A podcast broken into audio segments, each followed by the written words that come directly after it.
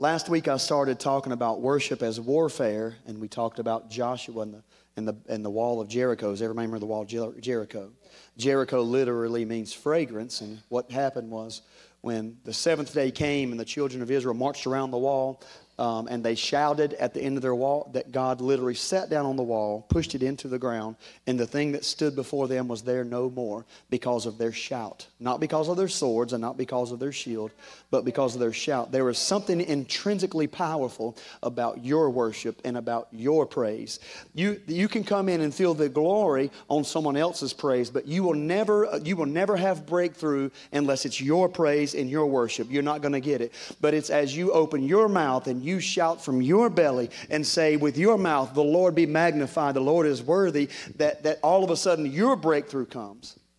And many of us become jaded in our walk with God because we come to church and we feel the corporate anointing and we know there was a move and we feel goose pimples, but we go back home and, and the mountain that we thought should be moved is still there. And the issue is you were celebrating someone else's breakthrough and not getting your own. You're not going to get your own until you open your mouth, until you begin to speak and say, Oh, we magnify the Lord. You know, amen. Amen.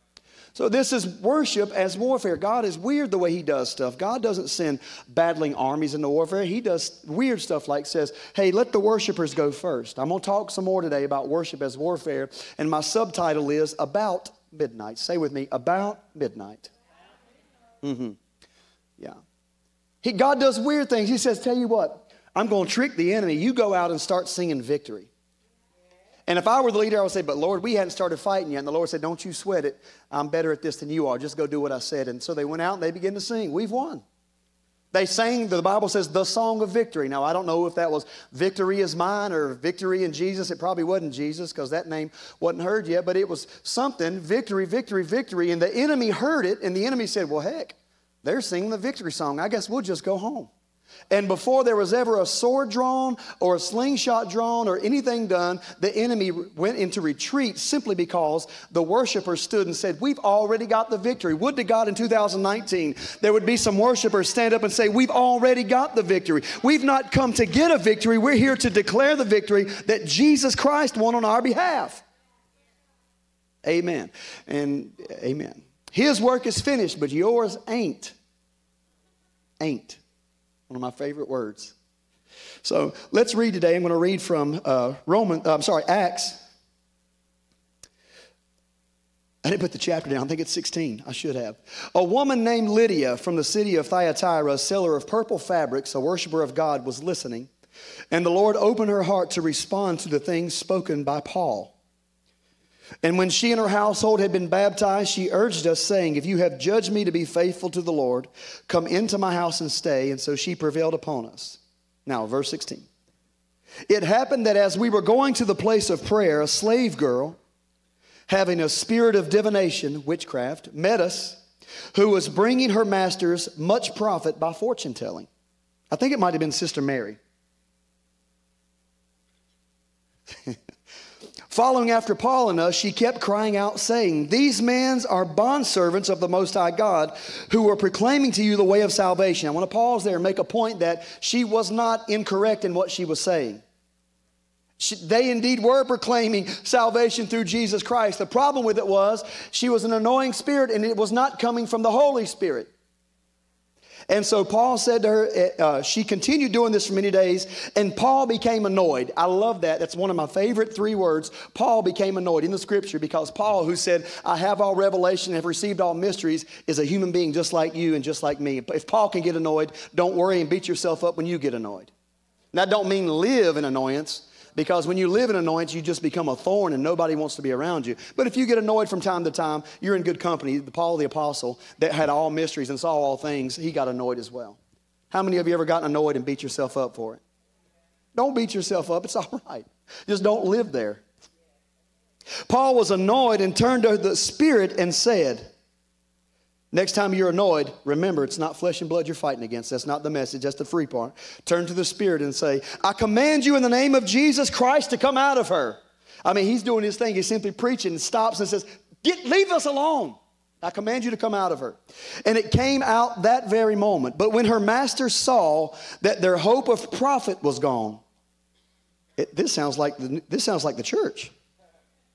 They seized Paul and Silas and dragged them into the marketplace before the authorities. And when they had brought them to the chief magistrates, they said, These men are throwing our city into confusion, being Jews, and are proclaiming customs which it is not lawful for us to accept or to observe, being that we're Romans. There it is. Can I have that a little bit louder? We'll put it on the microphone. It'll save my voice. The crowd rose up together against them, and the chief magistrates tore their robes off of them and proceeded to order them to be beaten with rods. When they had struck them with many blows, they threw them into prison, commanding the jailer to guard them securely. And he, having received that command, threw them into the inner prison and fastened their feet in the stocks. But about midnight. Say with me, but about midnight. I like how the Lord decided because the Bible says all scripture is God breathed and good for, for, and good for you to read. It's God breathed. About midnight, Paul and Silas were praying and singing hymns of praise to God. And what happens? And the prisoners were listening to them, and suddenly, somebody say, suddenly, there came a great earthquake, so that the foundations of the prison house were shaken. And immediately, how, when did it happen? Immediately, all the doors were open, and everyone's chains were unfastened. When the jailer awoke and saw the prison doors open, he drew his sword and was about to kill himself, supposing that the prisoners had escaped. But Paul cried out with a loud voice, saying, Do not harm yourself, for we'll all hear. And he called for lights and rushed in, and trembling with fear, he fell down before Paul and Silas. After this, he brought them out and said, Sirs, what must I do to be saved? My God, what a testimony. About midnight, and they said, Paul and Silas, believe in the Lord Jesus and you will be saved, you and your household. I love it. And they were and they spoke the word of the Lord to him together. Now this is the man that just threw them in prison. This is the man that just shackled them to the wet, moldy walls of the inner prison and shackled their hands and feet and probably was one of the ones that had taken rods and tore their clothes off and beat them. And Paul's preaching to him and says, "Look, if you'll call on the name of the Lord, you'll be saved." Now this man is at Paul and Silas's feet. And they said, Believe in the Lord Jesus, you and your whole household will be saved. So he took them that very hour of the night and washed their wounds. And immediately he was baptized, he and all of his household. And he brought them into his house and set food before them and rejoiced greatly, having believed in God with his whole household. Now, when day came, the chief magistrates sent their policemen, saying, Release those men. And the jailer reported these words to Paul, saying, The chief magistrates have sent to release you. Therefore, come out now and go in peace, my God. But Paul said to them, They have beaten us in public without trial. Paul is crazy. Paul is absolutely, they've beaten us without trial.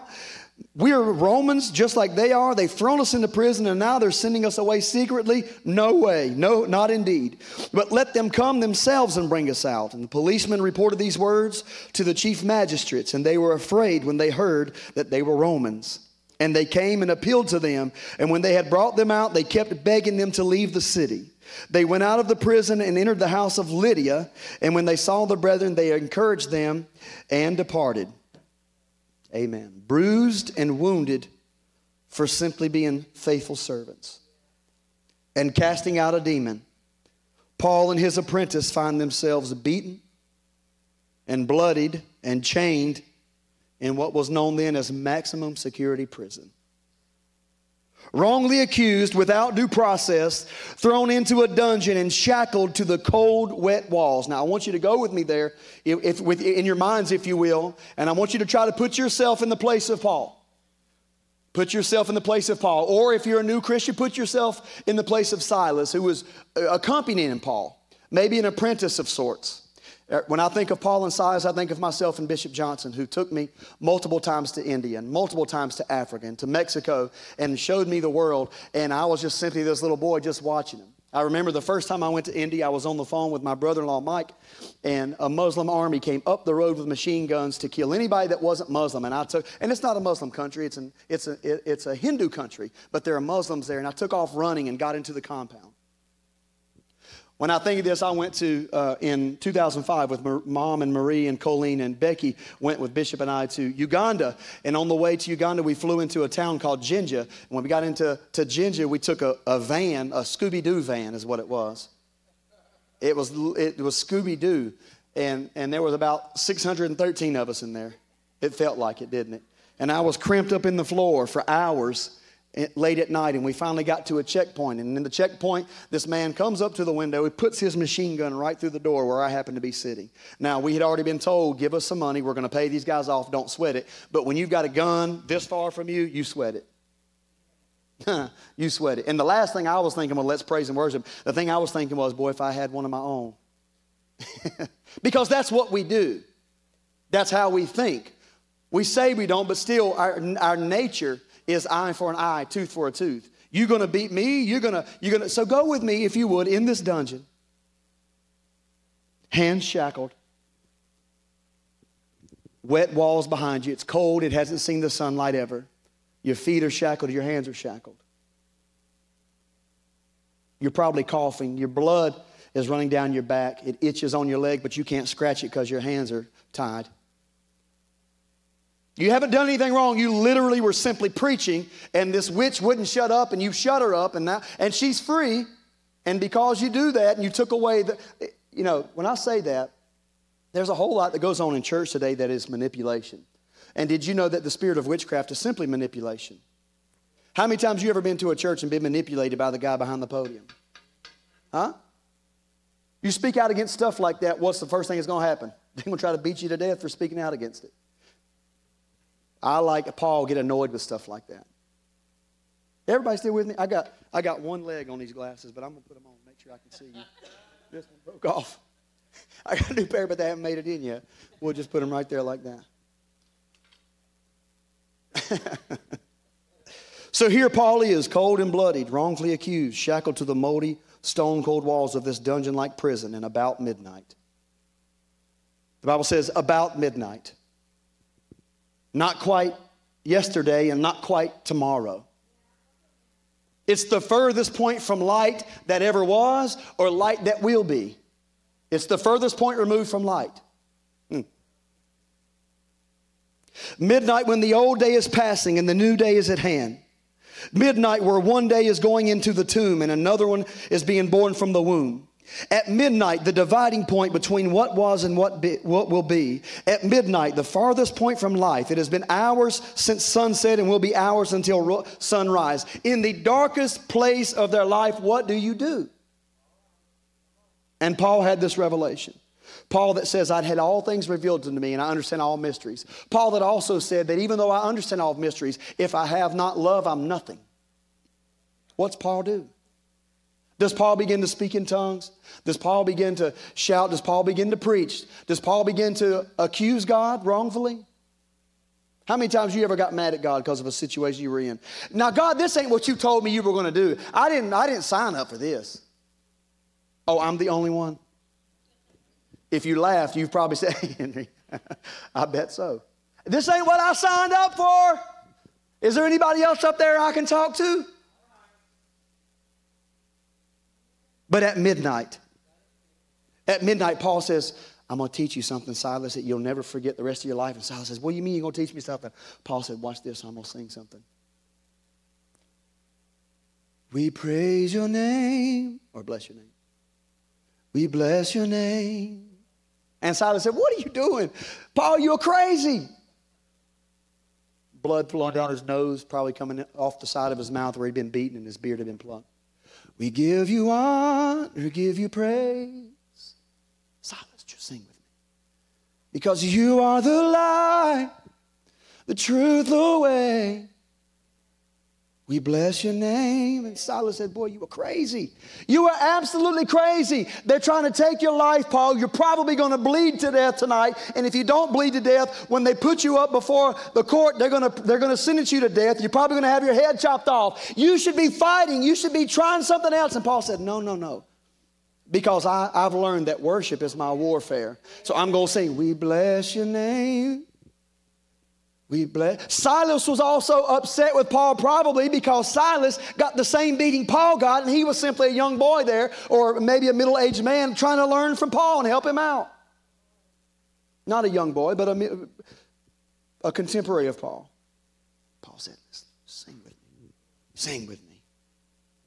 Bless your name. We bless. I count it an honor. Paul said dumb stuff like, I count it an honor to be beaten for the cause of Christ. Jesus was beaten, and he counted me worthy to also be beaten. We give you honor, give you praise And in the darkest point of their life, the darkest point of the night where the sun's not going to be seen for hours and hasn't been seen. You ever been in a place in your life where it seems like the light hadn't shined on your situation in so long and you don't know how long it's going to be before the sun comes? Just, we bless your name. We bless your name. About midnight, when, when yesterday everything that was is in the tomb and everything you hope for is in the womb, and you're in this weird place, in this ethereal realm where nothing quite that you wanted to happen has happened and everything has gone wrong, are you going to complain or will you stand there and say, I bless your name? I bless your name. Finally, Silas says, Well, I ain't getting out of these shackles alone. I might as well sing with you. And at, all at once, they begin to sing together. We give you honor, probably in harmony. We give you praise. You are the light, the truth, the way. And finally, their sound reached all the way up into the throne of heaven, and God said, Look at them. that's what I'm that's what I've been waiting on. Because and Jesus remembered when he sat on the well one day and told a woman that the Father seeks those that will worship him in spirit and in truth. Paul wasn't making a scene. He said, I might be here and they might take my freedom, but they can't take my worship. They, they might take my body, but they can't take my praise. They will not take my worship. They will not take my praise. I'm going to praise him anyways. They can't take that from me. We give you honor, we give you praise. And the Lord looks down and says, I found somebody that'll worship me at midnight. Somebody that'll lift up his voice at midnight. Someone that refuses to allow the circumstances that they have found themselves in to dictate what comes out of their mouth. They refuse to allow chains to chain their heart. Instead, they open their mouth and from their freed spirits and from their liberated souls, they begin to lift up an honor to me. And the Lord began to pat his foot to the song. He really liked it. And he patted his foot so hard, the Bible says the earth began to shake. And the prison doors, not just Paul and Silas's, the Bible says every single door of that prison flung open and the shackles of all of the prisoners. Have you ever praised God so hard that not only did you get free, but everybody around you got free? Just lost yourself in a moment of praise and worship and said, I love you anyways. I praise you anyways. My wife might hate me, but I love you. My children haven't talked to me, but I love you. My husband's strung out and addicted, but I love you. I refuse to let anything take my. And all of a sudden, something begins to move, something begins to tremble. And what happens is your prison opens, but so does everybody else's. Your praise will do a whole lot more than just open your prison, your prison gates. It'll open somebody else's. It happened about midnight. Some of you today are in a midnight of your life. Some of you are addicted. Some of you are addicted to shame. That's the worst place to be addicted to. You look in the mirror, instead of seeing what you really are, which is a beautiful child of God, you judge yourself based on a shortcoming or something that you did or something that someone said or an insecurity that you have. And you believe the lie instead of believing the truth. Well, what is the truth? The truth is you're a child of God. Period. I wish I could remember the movie. I don't remember. I think it's a movie. It might be a book that I read years ago. And uh, this man, this woman was going on and on and on about how she felt insecure and how she felt ugly or what all. And finally, he grabbed her face and said, Let me be your mirror. Let me be. I say you're beautiful. About midnight, Paul said, I refuse to allow these things that have held me bound to keep me bound any longer. Paul did not worship God with the ulterior motive of being free. You can't do that because you have to worship in spirit and truth. And worship is completely laying down what you want and raising up what you see, what you see about Him. Worship is worship. It's laying down everything at the feet of the one that you're worshiping. But Paul had a secret he knew. Paul was very, very, very uh, uh a well, a well astute student of the Scripture. In fact, Paul may or maybe didn't write Hebrews, but Paul wrote most of the New Testament. And Paul was the one that would help you understand all the patterns and shadows and types from the Old Testament and, un, and make, a, make new covenant understanding out of it. Paul sat at the feet of Gamaliel, who was one of the greatest teachers of his time. Paul said, look, he, when, he gives his, when he gives his resume one day, he says, I'm a Hebrew of the Hebrews. I've never sinned. I've kept every single jot and tittle of the law. That's crazy to say. And yet, Paul was using everything he had learned in the Old Covenant to kill Christians. And crazy, right? It's amazing. People that know, people can quote scripture and kill people left and right and get their sword and slash people to death and tell them that how bad they are, how sorry they are, how, how they're going to bust hell wide open and all the other nonsense that they tell them instead of saying, you know what, you're a child of God. And if you'll stop living like if you'll stop living like a vagabond, you can be a son. Better get back on my notes. We chased that rabbit long enough. Paul decided to fight his battle without fighting. Instead, his response to all that he had been through was simply worship. He worshiped and sang with the blood running down his shackled hands and feet. He sang praises knowing that the suffering of this present time are not worthy to be compared with the glory that is about to be revealed in me. He lifted his voice and worshiped until God himself moved. He worshiped until God moved and God's movement, and with one blast from his nostril, the jail began to shake and the earth began to move with the vibrating rhythm of heaven's heartbeat. Here's what happened Paul begins to sing, Paul begins to worship. He literally tunes his spirit to the vibration of heaven. Listen to me. When, you're, when you sing, your vocal cords are doing nothing simply but vibrating. And depending on how fast or how slow your vocal cords vibrate, that will determine what pitch comes out of your voice. And Paul had learned by his spirit to tune his spirit to the frequency, the vibration of heaven.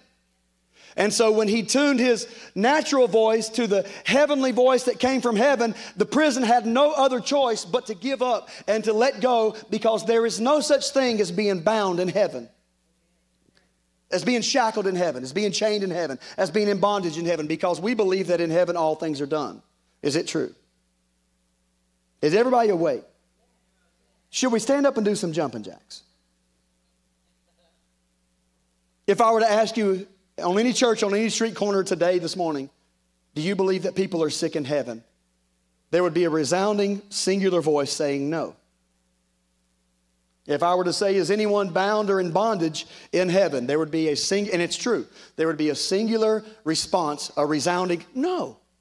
Do you believe that all that you are healthy and whole and, and all things are made new? And, and there would be a singular resounding response, yes, of course. The issue is not whether or not we believe in the same heaven. The issue is really timing. I don't just want to make heaven my home, I want to make my home like heaven. And so, what Paul and Silas understood was they began to sing until what they sang was in perfect frequency with what was happening with the angelic choir in heaven. And when they sang, and the angel's response was, Glory to God in the highest, and on earth peace, the jail had no, had no other response but to give up its prisoners. The jail begins to shake, prison doors open, shackles come off. About midnight. See, that didn't take too long. Some of you, well, God, I'm not even going to mention time, Tammy. She rebukes me every week. Every week. It, it's all right. No. Some of you are in your midnight right now.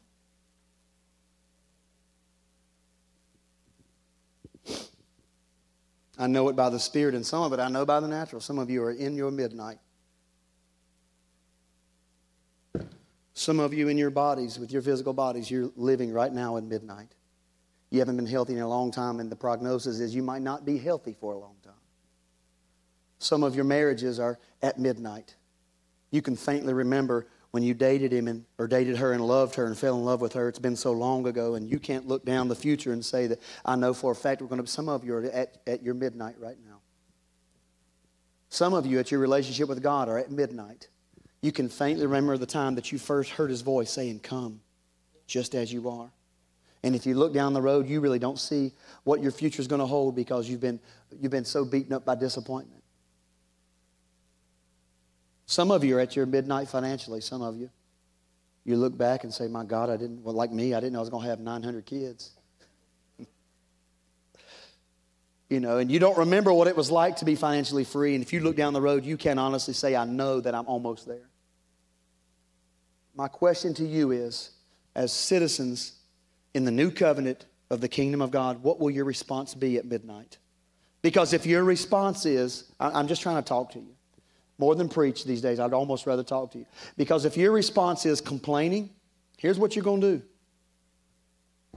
Remember the children of Israel in the wilderness? They circled the same route, the same mountain for how long? Does anybody remember? 40 years. Now, I'm going to tell you, to some of you, that's a long time. I think 40 is young. It is. Complaining, griping, murmuring. Compl- and we all do it. And if you say you don't, then not only do you need forgiveness for lying, you need to be free. We've all done it. I didn't plan on this happening. If he hadn't said that about me, we wouldn't have started this fight years ago. If she hadn't gone out and done that to me, or, or, or if, if he hadn't taken advantage of me, or if that person that I had this business agreement with hadn't lied on the agreement and went back on their prom, I mean, you name it. And as long as you, as long as your response to this is to complain, here's the one thing that ain't to happen: you ain't coming free. If you're in a marriage, a strained marriage, and, and you play the blame game, as long as you're playing the blame game, you're not going to be free. Can I just talk to you? If you're in financial, if you're upside down financially, and maybe things happen to you, or maybe you made some boneheaded decisions, or maybe a little bit of both. I'm one that's done a little bit of both. You know, as long as you complain about it and talk about how good it'll never be and how you should have done this, coulda, woulda, shoulda, you're not coming out of that. But if, if in your midnight you can say, you know what, here's what I'm going to do I bless your name. Right now, I don't see how I'm coming out of here, but my focus ain't on getting out. My focus is I'm going to worship you. I'm going to say that if my Father is the God of the heaven and earth, and if God owns the cattle on a thousand hills, if it's the same voice that said, All the silver is mine and all the gold is mine, if, if this is my, that I worship Him, then I know that whatever, whatever, whatever has happened cannot keep me here. God uses, and always has used, as a, as a type of warfare, your worship. And that, some of you say, Man, I can't sing. Sarah told us years ago worship is not a song, although a song can be worship. You don't have to be able to sing. In fact, I would say some of you, if, if you're going on how good you can sing, you're not getting out of anything.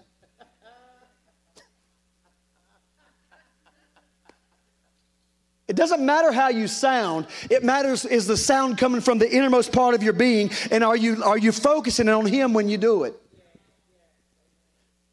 It doesn't matter whether you, it, worship is simply worth ship. What is he worth? He has to matter more than your circumstance. That's the bottom line. He has to matter more than the place where you found yourself. And you say, well, man, I don't know how to get this. Uh, get along. Be alone. I bless your name. I, I mean, it's weird. I watched my dad my dad was a minister in Statesville for almost 40 years. I never knew him any, I never knew the unsaved version of Tony Bunn. I didn't know him BC, before Christ. I knew him, I knew him anno domino in the year of, I knew him after he had been saved. Thank God, because I heard he wasn't that pleasant of a person before. Was he? Just to you? I always knew. I mean, there was. I knew there were so many times I watched him, and I knew that financially, uh, you know, he was completely struggling. He would try to work multiple jobs just to keep the church afloat and keep the family afloat and try to help other families in the church. You know, I watched him do this, and he was weird. At a time when I felt like he should be doing other things, I, he would go to the church, sit down at the piano, and just start to play and sing. I'm like, what are you doing? You're wasting time, dude. You can go make some money today. And he'd sit down at the piano and begin to worship. Or he'd pull his little, he called it a flat top, he'd pull his acoustic out and sing and begin to worship. I remember as a little boy sitting on the floor at his feet, just looking at him like, man, this is weird, but I like it. Pretty cool. There was, I've seen him many times uh, before he died at death's doorstep, sick as a dog. Without taking, and, and, and, I'm for medicine. You should take it if you need to and if you're prescribed it. But without taking medicine, he would just lay there and, and say, You're my healer. And I watched God heal him again and again and again and again and again. And he taught us very early on something I'm trying to convey to you. Worship is the way you fight your battles. Refuse to complain. Refuse to capitulate to your circumstances. These circumstances, although they seem to be holding me, they cannot hold me. They can hold my body, but they cannot hold my spirit. It can hold my arms, but it cannot hold my voice. It can hold, it can hold my legs and my feet, but it will not keep my spirit from singing unto the spirit that I'm one with and saying, You're still worthy. If you never did another miracle, God, I still love you. If I'm never free, I still worship you. If you never do anything for my, I still love you anyways because my worship and my love is based on who you are and not what you do thing about God is He's so good, is when you do that, uh, the, the, the, His response is always what the response of any good father would be. What? In the midst of your darkest hour, you lifted me up anyways? Is there anything that God can't do? Is there anything too hard for God? You think that your marriage can't be fixed? With one breath of His nostrils, God can put the love back inside of both of you for each other that you have never experienced. You think that you're going to have to remain without, with one breath of His nostril and one assignment to one angel, He can send somebody and write whatever check needs to be written. I've had it happen to me. I'll tell you a story from years, from years and years ago. I was uh, Elizabeth and I had a van, and it, the motor blew in the van, and Devin and Sarah actually, I don't know, maybe I shouldn't have told them, I, but they were so good to us. They said, The Lord spoke to us, we're going to put a new engine in that van for you, and they did. And we drove it years and years. God, we had 300 some thousand miles on that thing, maybe four. And if you have Buntons in your family, things tear apart real, real fast.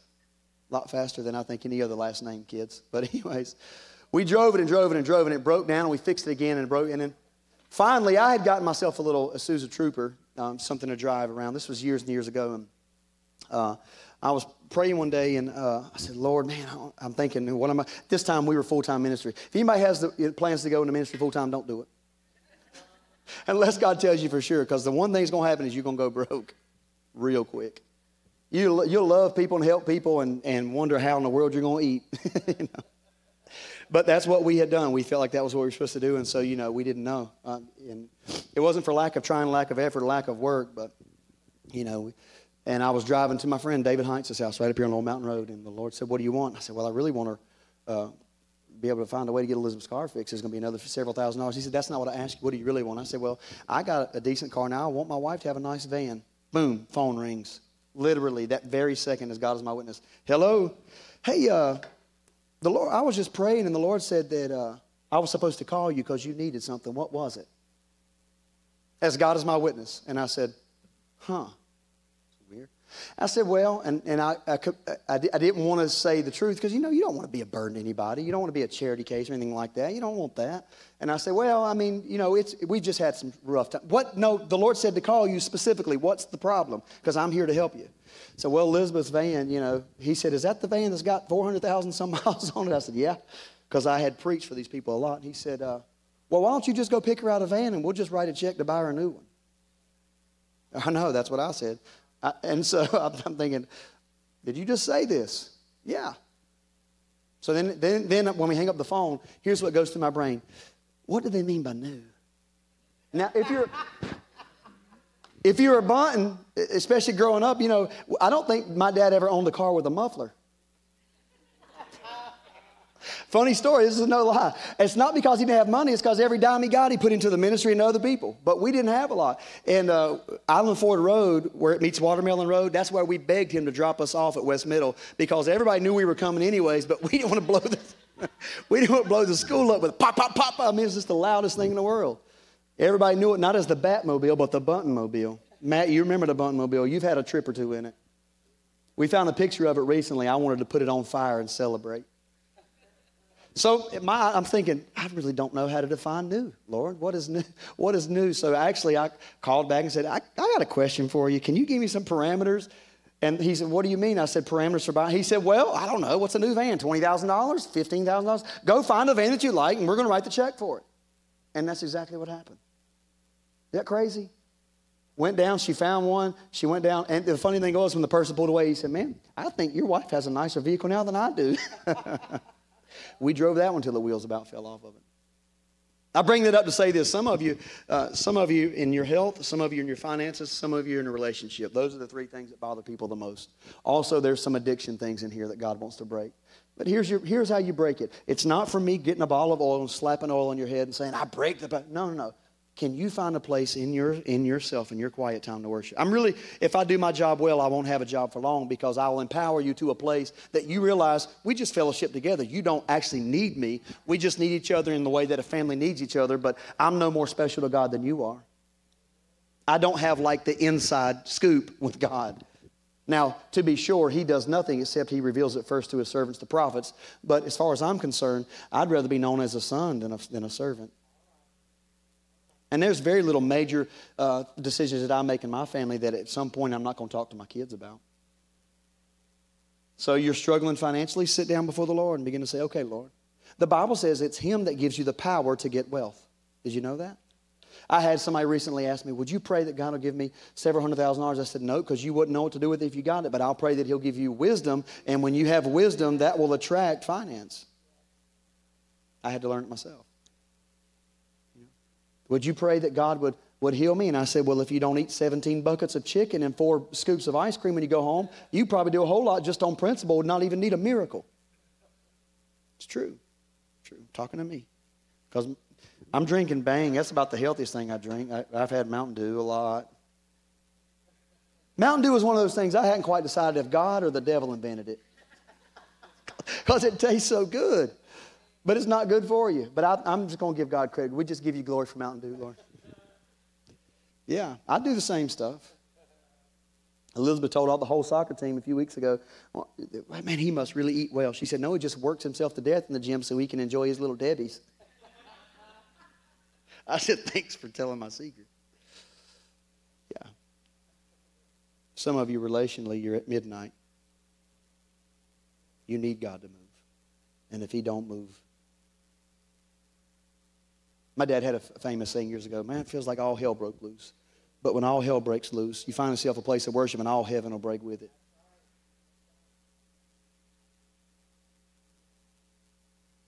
I know that I'm talking to some of you. I feel like I have something to say to all of you. I'm talking to myself at midnight. What are you going to do? Complain? Accuse him of being less than what he is? Or are you going to say, okay, Father, you're the only one that can fix this anyways. It's you that gives us the power to get wealth. It's you that put the love between a man and a woman. It's you that, whatever your, whatever your blank is, you fill it in yourself. William, give me something on the keys real quick.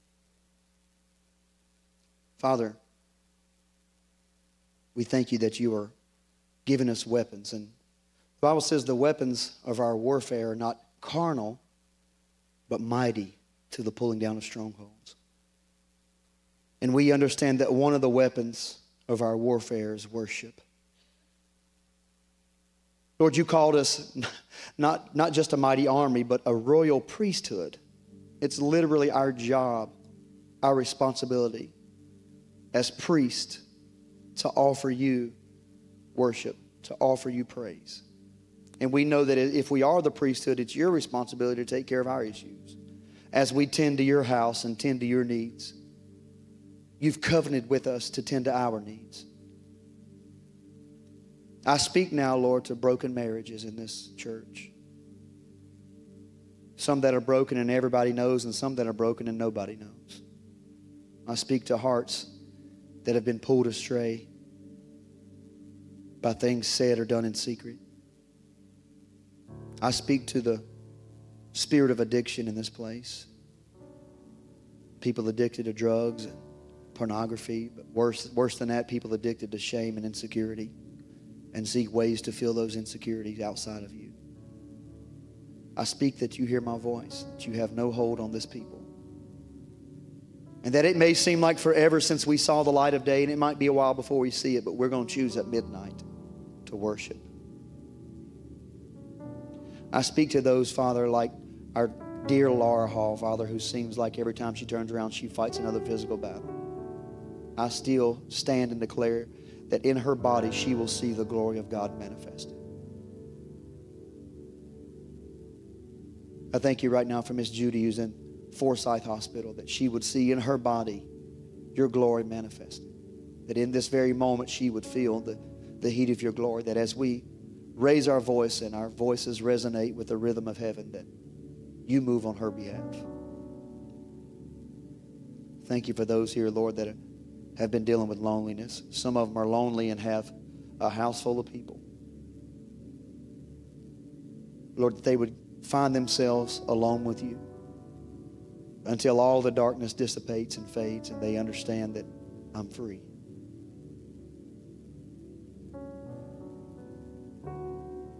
I pray for those, Father, who feel like they don't quite fit or don't quite belong.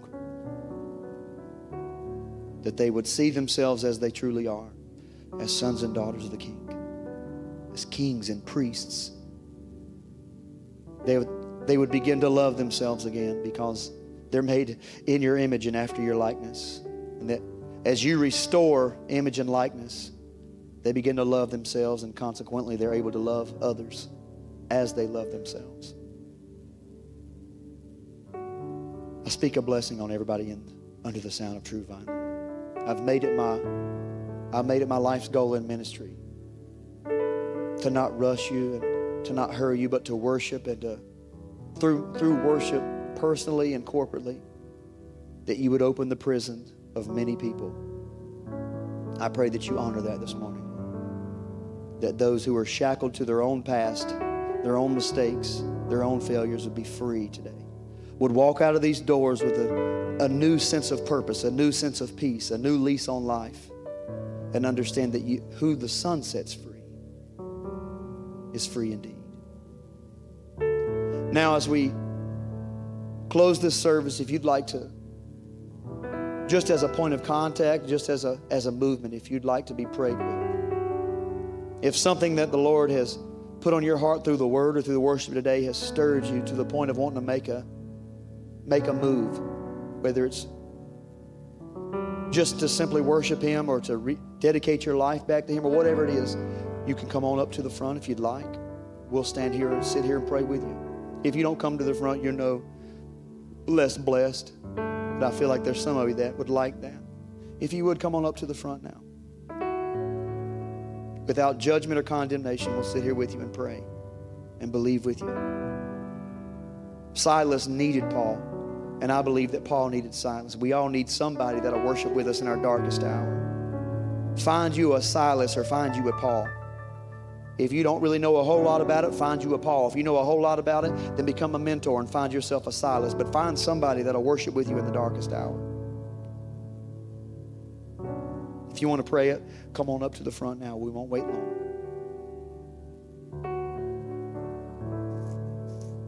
Thank you, Lord, for your presence. Thank you for your spirit. Thank you for worship as warfare. We declare that at midnight, at midnight, we worship you. In Jesus' name. Amen. Amen. God bless you. God bless you.